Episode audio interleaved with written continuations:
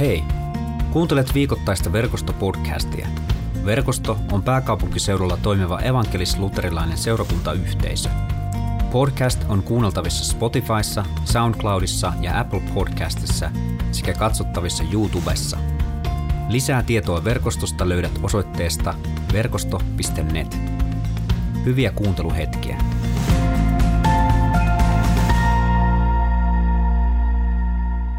Mennään nyt sitten kirkastussunnuntain evankeliumitekstiin ja se on Markuksen mukaan luvusta yhdeksän. Ja se kuuluu näin. Kuuden päivän kuluttua Jeesus otti mukaansa Pietarin, Jaakobin ja Johanneksen ja vei heidät korkealle vuorelle yksinäisyyteen, pois toisten luota.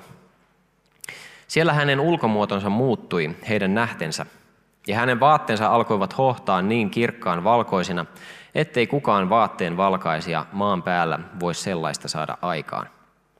Sitten heille ilmestyi Elia ja hänen kanssaan Mooses. Ja nämä keskustelivat Jeesuksen kanssa. Pietari puuttui puheeseen ja sanoi Jeesukselle, Rabbi, on hyvä, että me olemme täällä. Me teemme kolme majaa, sinulle ja Moosekselle ja Elialle. Hän ei näe tiennyt tiennyt mitä sanoa, sillä he olivat kovin peloissaan. Samassa tuli pilvi, joka peitti heidät varjoonsa, ja pilvestä kuului ääni. Tämä on minun rakas poikani, kuulkaa häntä. Ja yhtä äkkiä, kun he katsahtivat ympärilleen, he eivät enää nähneet siellä ketään muuta kuin Jeesuksen yksi. Tämä oli Jumalan sanaa ja nyt sitten alkaa tämä niin sanottu selitysosio, Kirkastussunnuntai on siis tänään ja, ja tota, mulla tuli tästä aiheesta nyt jotenkin mieleen eiliset häät, kun satuin vihkimään ensimmäistä kertaa eilen ja, ja tota, onnellisesti saatiin, saatiin vihkitoimitus kuntoon ja juhlatkin oli hyvät. Ja mulle annettiin semmoinen vinkki, että kaikki muu niin kuin, mokaaminen on sallittua, mutta jos unohdat kysyä ne kysymykset, ne tahdon kysymykset, niin sitä on niin kuin, aika vaikea niin kuin, enää ainakaan niin kuin juridisesti paikata sitä virhettä. Ja keskityin sitten siihen, että omissa muistiinpanoissa nuo tahdon kysymykset oli mahdollisimman isolla kirjoitettuna, että, että varmasti ne sieltä tekstin sijasta huomaan. Mä ajattelen sen takia, että tämä häät on jokseenkin niin kuin liittyy hyvin tähän kirkastussunnuntain teemaan, niin on, on se, että, että siinä kun kävellään alttarille, niin, niin jotenkin siinä siinä kävellään aika ison asian ääreen. Ja mä ajattelin itse, että tota, ei mua varmaan jännitä, kun mä olen pappina, ei mun tarvi nyt tässä muuta kuin vaan tätä toimitusta tehdä, mutta mä huomasin, että muakin rupesi hirveästi jännittämään. Tuossa nähtiin, että opetuslapset oli peloissaan ja jos heillä oli yhtään samanlaisia oireita kuin minulla eilen tuolla alttarilla, kun toimitin tuota vihkimistä, niin ehkä heidänkin kasvolihaksensa nykivät hyvin, hyvin tota, huomaavan näköisesti. Nimittäin mulla, oli, mulla ei ikinä ollut sellaista, että mun poski rupeaa nykimään aivan, aivan tota, julmetusti. Ja, ja tota, mä ajattelin, että miten tämä loppuu, tämä posken nykiminen. Ja, ja se oli jonkinlainen jännitysreaktio. Ja onneksi siitä, kun tunnelma vähän vakavoitu, kun mentiin tota, toimitusta eteenpäin, niin myöskin nykiminen loppui. Ja tota, siinä, siinä alttarilla niin siinä on paljon tunnetta pelissä. Ja tietyllä tapaa siinä ollaan yksin. Siinä tullaan niin kuin yksinäisyyteen. Sieltä ei enää niin kuin isi ja äiti ei sieltä etu, etupenkistä, jos, jos he on paikalla todistamassa tätä tapahtumaa, niin he ei auta siinä asiassa. Eikä ystävät, ei edes ne pestmänit ja kaasot, jotka on siinä vieressä, vaan, vaan siinä saat niin kuin yksin papin edessä, mutta myöskin Jumalan edessä. Ja se on, se on jonkinlainen käännekohta elämässä. Ja se on myöskin semmoinen kokemus, jota katsotaan taaksepäin. Kun avioliittoa mennään eteenpäin ja tulee erilaisia vaiheita siinä avioliitossa, niin, niin se hääpäivä on, on semmoinen päivä, jota katsotaan taaksepäin. Monet katsovat sitä taaksepäin hyvällä, jotkut voi katsoa sitä myöskin taaksepäin kielteisin ajatuksin. Kaikkina niin kuin häät on lähtökohtaisesti kuitenkin hieno juhla.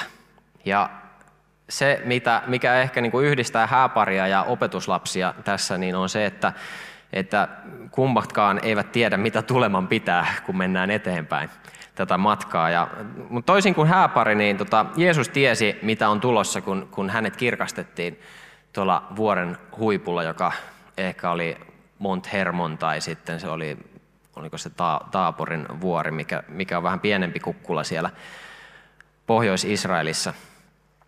Opetuslapset eivät siis tienneet, mitä, mitä tuleman pitää, mutta Jeesus päätti syystä tai toisesta ottaa nämä kolme kaverusta, Pietarin, Johanneksen ja Jaakobin vuorelle, pois muiden luota. Hän halusi viedä heidät sinne korkealle. Ja se ei ollut opetuslapsien valinta. Nämä kolme kaveria eivät valinneet sitä, että, että he, he nyt kiipeä tuonne Jeesuksen kanssa. Varmasti monet muutkin olisi halunnut lähteä, mutta, mutta se oli Jeesuksen päätös. Ja tämä näky, joka tässä kuvataan, niin oli varmasti varsin todellinen. Jeesus sai semmoisen muodon, puhuttiin tuossa, mainitaan, että kukaan vaatteenvalkaisia ei sellaista voi saada aikaan. En tiedä, onko, onko sittemmin tullut jo semmoisia pesuaineita, että saa niin valkoisia vaatteita. Uskon, että siinä oli myöskin jonkinlaista hohtoa mukana siinä, siinä vaatteessa ja niin kirkasta, että sitä, sitä ei todella ihminen voi saada aikaa. Mutta sitten siellä oli Mooses ja Elia. Ja aina joskus niin ystävien kanssa, kun jutellaan raamatusta, ja nämä on siis ystäviä, jotka eivät sillä tavalla henkilökohtaisesti tunne Jeesusta, mutta he aina silloin tällöin lukee raamattoja ja he saattaa multa sitten kysyä jotain kysymyksiä. Ja kun mä, mä luin tätä päivän evankeliumitekstiä, niin, niin mä jotenkin niin näin mun erään ystävän kysymässä mulle, että miten ihmeessä nämä Mooses ja Elia tuonne pölähti että tämähän on ihan huuhaata. Ja, ja tota, mä mielessäni niin kuin kuuntelin näitä argumentteja, joita mun ystävä esittää, ja sitten mä niin kuin rupesin miettimään, että niin, että mitähän siinä niin kuin tapahtui. Ja sitten kun lähdin vähän lukemaan noita alku, alkutekstiä ja, ja erilaisia käännöksiä, niin, niin Jeesus puhuu, ne ei näissä jakeissa ilmene, mutta vähän myöhemmin ilmenee, että älkää kertoko tästä näystä, jonka näitte. Ja se sana voisi viitata myöskin tämmöiseen niin kuin näkyyn, niin kuin me ymmärretään, että, että joku voi saada jonkun ilmestyksen tai näyn. Niin se saattaisi viitata johonkin tällaiseen. Ja ehkä, ehkä mä nyt olisin sitten mun ystävälle sanonut, että ehkä siinä saattoi olla tämmöinen näky tai ilmestys. Että välttämättä Mooses ja Elia ei ollut siellä ihan niin kuin samalla tavalla kuin Jeesus käveli maan päällä, niin ehkä Mooses ja Elia ei ollut sillä tavalla siellä. Mutta joka tapauksessa kristillinen kirkko on alusta asti nähnyt, että tämä on ollut tapahtuma, tämä on ollut oikea tapahtuma. Ja myöskin Pietari on kokenut, että tämä on ollut oikea tapahtuma. Ja ylipäätänsä se, että kun Mooses ilmestyi siellä ja Elia ilmestyi siellä vuorella, niin sillä oli joku tietty merkitys. Ja, ja se, mitä, mitä kristillinen kirkko on alusta asti lähtien ja alusta asti nähnyt ja, ja tunnustanut, on se, että Kristuksen eri elämänvaiheet, kuolema ja ylösnousemus, ne on ollut vanhan testamentin lupausten täyttymystä. Ja Mooses edustaa nyt tässä lakia ja Elia taas sitten profeettoja. Ja sekin on mielenkiintoista, jos, jos haluatte, niin voitte kotona vaikka palata sitten siihen, että miten Mooseksen ja Elian tämä maanpäällinen elämä täällä päättyi. Se on aika mielenkiintoista, kun Raamattu kertoo siitä, että Jumala hautas Mooseksen ja Elia taas meni tulisilla vankkureilla, jos nyt oikein muistan, niin meni, meni ylös taivaaseen. Eli vähän poikkeukselliset tapahtumat liittyi siihenkin. Ja mitä Pietari kuvaa toisessa kirjeessään luvussa yksi tätä, tätä kokonaisuutta, niin luetaan, luetaan se, mitä, mitä Pietari tästä ajatteli tästä ilmestyksestä. Tämä kuuluu näin. Emmehän me silloin, Toinen Pietarin kirja 1, 16-19. Emmehän me silloin, kun saatoimme teidän tietoonne Herramme Jeesuksen Kristuksen voiman ja tulemisen, olleet lähteneet seuraamaan mitään ovelasti sepitettyjä taruja, vaan olimme omin silmin nähneet, olimme omin silmin saaneet nähdä hänen jumalallisen suuruutensa. Hän sai Jumalalta, isältä, kunnian ja kirkkauden, kun hänelle kantautui ylhäisimmän kirkkauden ääni. Tämä on minun rakas poikani, johon minä olen mieltynyt. Tämän äänen me itse kuulimme tulevan taivaasta, kun olimme hänen kanssaan pyhällä vuorella. Siksi me voimme entistä lujemmin luottaa profetaaliseen sanaan. Ja hyvin teette tekin, jos kiinnitätte katseenne siihen, kuin pimeässä loistavaan lamppuun, kunnes päivä sarastaa ja koin tähti syttyy teidän sydämissänne. Tämä toinen Pietarin kirjeen kohta sai mut ajattelemaan sitä, että, että kirkastuminen tuolla pyhän vuoren huipulla, niin ei se ollut Jeesusta varten, vaan se oli näitä opetuslapsia varten. Se tapahtuma oli sitä varten, että, että kun tästä mentiin eteenpäin, Jeesus kielsi, että älkää kertoko ennen kuin hän on noussut ylös taivaasiin, älkää kertoko tästä tapahtumasta. Mutta sen jälkeen heidän tehtävänsä oli kertoa kaikki se, miten Jeesus oli täyttänyt lain ja profeetat. Ja opetuslasten tehtävä oli myöskin kertoa tuo kyseinen tapahtuma, joka meillä on kuvattu noissa synoptisissa evankeliumeissa ja, ja myöskin tässä toisessa Pientarin kirjeessä. Ja tämä kokemus ja tämä tapahtuma, minkä nämä omin silmin ja omin korvin todisti olemalla paikalla siellä, niin tämä on yksi semmoinen vahvistus siitä, että, että Jeesus on Kristus, elävä Jumalan poika. Ja en tiedä, onko se samalla tavalla meille enää niin yhtä merkittävä todiste, mutta alkukirkolle se oli varsin merkittävä. Siellä, siellä luettiin raamattua, siellä käytiin tekstejä läpi, siellä niin kuin mietittiin sitä, että, että onko todella niin, että, että Jeesus täytti nämä profetiat, mistä, mistä vanha testamentti, ää, miten kuvaa Messiasta.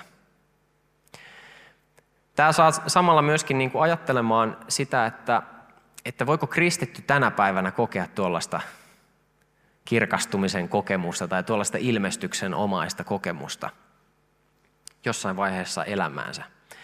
Ja minä ainakin nyt tässä olen väittämässä, että voi. Tiedän, että toisiakin teologisia näkemyksiä tähän liittyen on olemassa. Mutta väitän niin siksi, että olen itse kokenut jotain, en ehkä ihan samanlaista, mutta, mutta tota, jotain tosi merkittävää, jotain semmoista selittämätöntä, joka on määritellyt mun elämää hyvin voimakkaasti. Ja mä ajattelin, että mä yhdestä näistä kerron, mutta, mutta tota, mulla on ainakin kolme semmoista hetkeä ollut. Ja, ja tämä on aika jännä silleen, kun, kun katsoo, missä vaiheessa elämään on tapahtunut. Ensimmäinen oli 11-vuotiaana, siitä kerron kohta enemmän. Toinen tämmöinen kokemus oli 15-vuotiaana. Se, se liittyi semmoiseen omaan kutsumukseen ja, ja Jeesuksen seuraamiseen. Ja liittyi semmoiseen rukoukseen, kun mä rukoilin, että Jumala, että tässä on mun koko elämä, että tee sillä mitä haluat. Se oli mun rukous 15-vuotiaana ja siihen liittyen mä koin tämmöisen ilmestyksen. Ja sitten 26-vuotiaana koin kolmannen ja toistaiseksi viimeisen tämmöisen hyvin niin kuin selkeän hetken, kun korvin kuulin Jumalan puhuvan mulle liittyen mun silloin tulevaan vaimoon Anuun. Ja, ja tota, silloin en, en siis tiennyt, että hänestä tulee vaimo muuta kuin tällä, tämän, mitä kuulin korvissani. Ja oli se sitten oman pään hullutusta tai ei, niin se ainakin toteutui ja hyvin, hyvin on mennyt, mennyt tähän asti. Mutta nämä on ollut kaikki semmoisia tapahtumia, tilanteita ja, ja, ja kokemuksia, mitä mä en ole itse osannut odottaa. Mä en ole niitä niin kuin tilannut, että, että tuota, Herra, että nyt, nyt voisit taivaalta jyrähtää ja kertoa minulle jotain. Näissä on, ollut, on myöskin ollut elämässä hirmu monia vaiheita, kun mä oon rukoillut. Mä oon pyytänyt Jumalaa, että ilmesty mulle, puhu mulle, puhu mun sydämelle. Ja mitään ei ole kuulunut. Herää kysymys, että, että miksi joku toinen saa kokea jotain sellaista, että Jumala puhuu henkilökohtaisesti, ja miksi joku toinen ei saa kokea sellaista. Siihen mulla ei ole vastausta. Mutta mä kerron nyt tästä mitä mulle tapahtui, kun mä olin 11-vuotias ja miten mä ehkä selittäisin sitä, että miksi Jumala jollekin saattaa jotain puhua. Mulla oli semmoinen tilanne, että mun ainut isoveli, biologinen isoveli oli, oli menehtynyt yllättäen parikymppisenä. Hänen nimensä oli Antti. Ja meillä oli perheessä monenlaista semmoista turbulenssia, tosi vaikeaa. Me oltiin vähävarainen perhe tuolla Etelä-Pohjanmaalla ja, ja tota, mä olin itse ollut hiljattain semmoisessa onnettomuudessa, mikä voi kuulostaa näin niin kuin täällä Munkkiniemessä vähän pöhkeltä, mutta lehmä juoksi minun ylitseni ja puski minua sarvella suuhun. Ja mä melkein kuolin siinä hetkessä, tai se oli, se oli ihme, että mä selvisin hengissä. Mutta sitten tapahtui niin, että mun, mun veli menehtyi sairaskohtaukseen, mikä niin kuin tuntui semmoiselta, että sitä ei voisi tapahtua. Ja tuo mun veljen kuolema oli mulle hyvin semmoinen musertava kokemus ja mä olin pitkään niin kuin tosi alamaissa. Ja mun semmoinen lapsen usko, mä oon sitä kuvannut sillä tavalla, että mun lapsen usko niin kuin kuoli mun veljeni mukana. Ja tämmöisistä fiiliksistä mä menin sitten seurakunnan lasten kesäleirille 11-vuotiaana. Ja yhtenä iltana minun kaverini Hannu sitten tuota, kysyi multa, että Ilkka, että voisinko mä rukoilla sun puolesta. Ja mä annoin hänelle luvan, ja, ja sitten mä tota, siinä hiljaa mielessäni sanoin, että Jumala, jos sä oot olemassa, niin näytä se mulle. Ja siinä hetkessä mä täytyin pyhällä hengellä, ja se oli semmoinen hyvin niin kuin fyysinen kokemus, että, että musta tuntui niin kuin semmoista kihelmöivää sähkövirtaa olisi mennyt mun kehon läpi, ja, ja tuli semmoinen rakastettu olo. Se oli hyvin niin kuin konkreettinen kokemus. Ja siihen liittyen sitten mä näin tämmöisen näyn, tai siinä hetkessä näin semmoisen näyn, että, että taivaassa Jeesus ja mun veli Antti käveli mua vastaan. Ja siinä näyssä Jeesuksella oli siniset farkut, mikä oli varsin erikoista.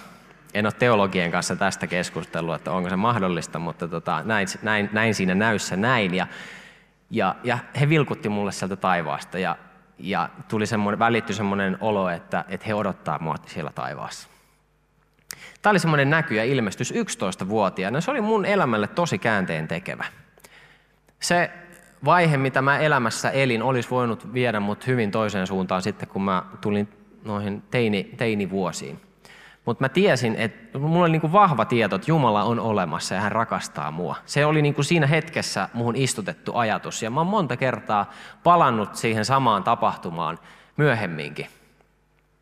Ja, ja se, mitä mä ajattelen, että miksi ehkä siinä hetkessä tämmöisen asian koin, niin tota, mä oon ajatellut sitä, että mä varmaan tarvitsin sitä. Että Jumala tiesi, että mä tarvitsen sitä ihan oikeasti.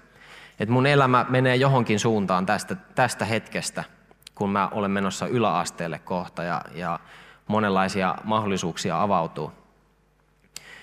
Ja mä ajattelen sillä tavalla, että Jumalalle on syy siihen, miksi hän puhuu jollekin ihmiselle – se on sitten taas toisaalta se, sekin sanottavaa, että meille taas toisaalta ei kuulu se, että jos Jumala puhuu jollekin toiselle, mutta ei vaikka meille.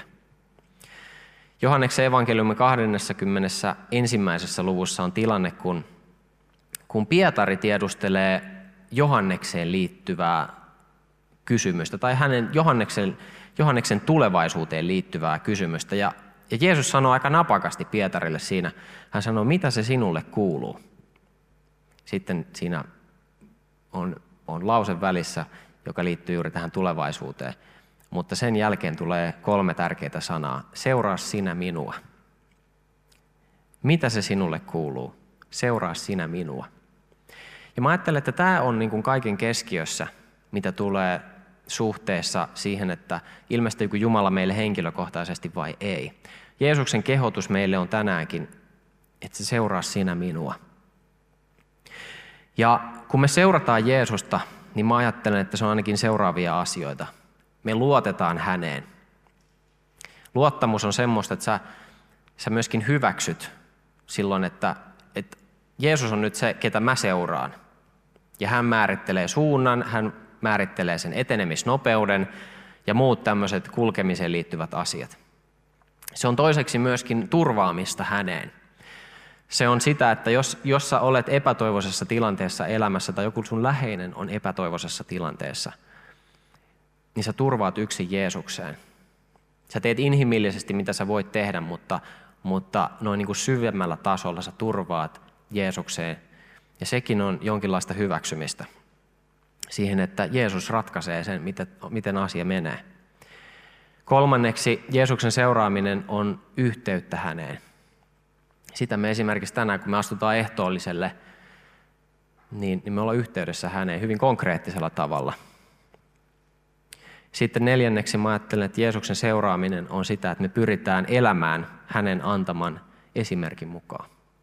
Eli me seurataan häntä meidän teoissa, meidän tavoissa puhutella toisia ihmisiä – me ei, pyri, me, ei, me ei olla täydellisiä, mutta me pyritään Jeesuksen esimerkkiä mukaille rakastamaan ihan jokaista.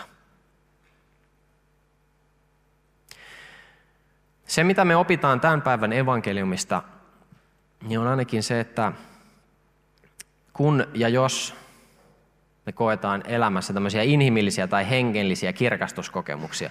Mitä nyt esimerkiksi se eilinen, eiliset häät vois, vois olla tälle hääparille nyt erityisesti?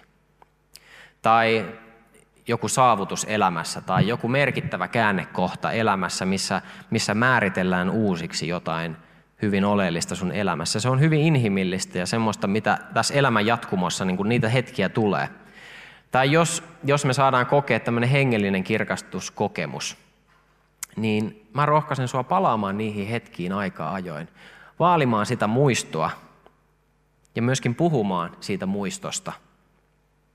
Koska se on, ne on semmoisia hetkiä, jotka kirkastaa suuntaa. Ne on niitä, jos tulee vaikeita, jos avioliitossa tulee vaikeita, sä muistat sitä, mitä sä sanoit alttarilla, mitä sä lupasit. Niin ylä, tai niin vastamäessä kuin myötämäessä. Vaikeuksienkin keskellä. Sä oot luvannut osoittaa uskollisuutta. Ja jos sä oot siitä poikennutkin, niin sä palaat takaisin siihen, mitä sä oot luvannut. Ja sä pyydät anteeksi ja sä pyrit korjaamaan sen, mitä sä oot rikkonut. Suhteessa Jumalaa me ei voida määrittää sitä, että milloin näitä kirkastumiskokemuksia tulee. Niitä luultavasti tulee aika vähän. Niin kuin mä kerroin, mulla on ollut kolme semmoista vahvaa kokemusta. Mutta se, mihin me voidaan vaikuttaa, on se, että me voidaan seurata Jeesusta, luottaa ja turvata häneen, olla kontaktissa häneen, seurata hänen esimerkkiä meidän elämässä.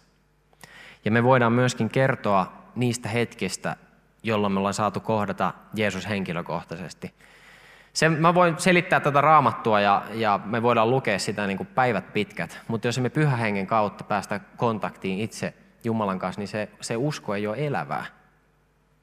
Ja mä ajattelen, että nämä kokemukset myöskin, kun me jaetaan niitä, vaikka silloin kun me puhutaan ihmisille, jotka ei tunne Jeesusta, kun me kerrotaan Jeesuksesta, sä jaat jonkun tilanteen, missä sä oot saanut kohdata sun luojas niin kyllä se vie vähän eri tasolle sen, kun sä pystyt kuvailemaan, miltä se tuntui sun kehossa, mitä sä kuulit, mitä sä näit, mikä se oli se kokemus. Ja jos sulla ei ole ollut tämmöistä kokemusta ja sä kaipaat sitä, niin Matteuksen evankeliumin luvussa seitsemän Jeesus sanoo, anokaa niin teille annetaan, etsikää niin te löydätte, kolkuttakaa niin teille avataan. Sillä jokainen anova saa ja etsivä löytää ja kolkuttavalle avataan hiljentää rukouksen.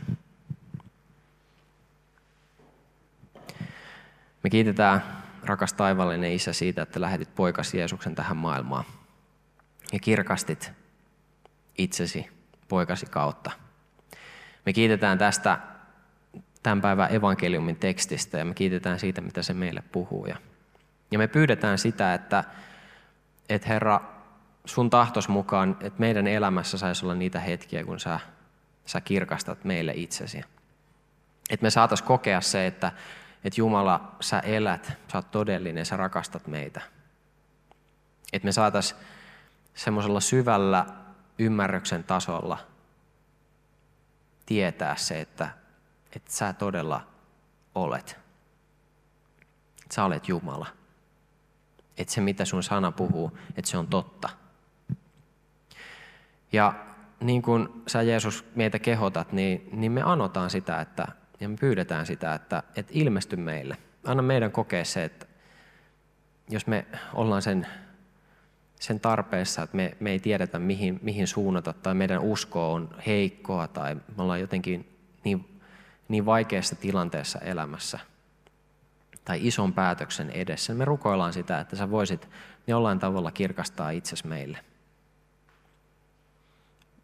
Me rukoillaan niiden puolesta, jotka, jotka kipuilee tämän asian kanssa. Ja me pyydetään Jeesus, että, että sä voisit, voisit heille jotenkin lempeällä tavalla muistuttaa sen ydin, ydinasian, seuraa minua.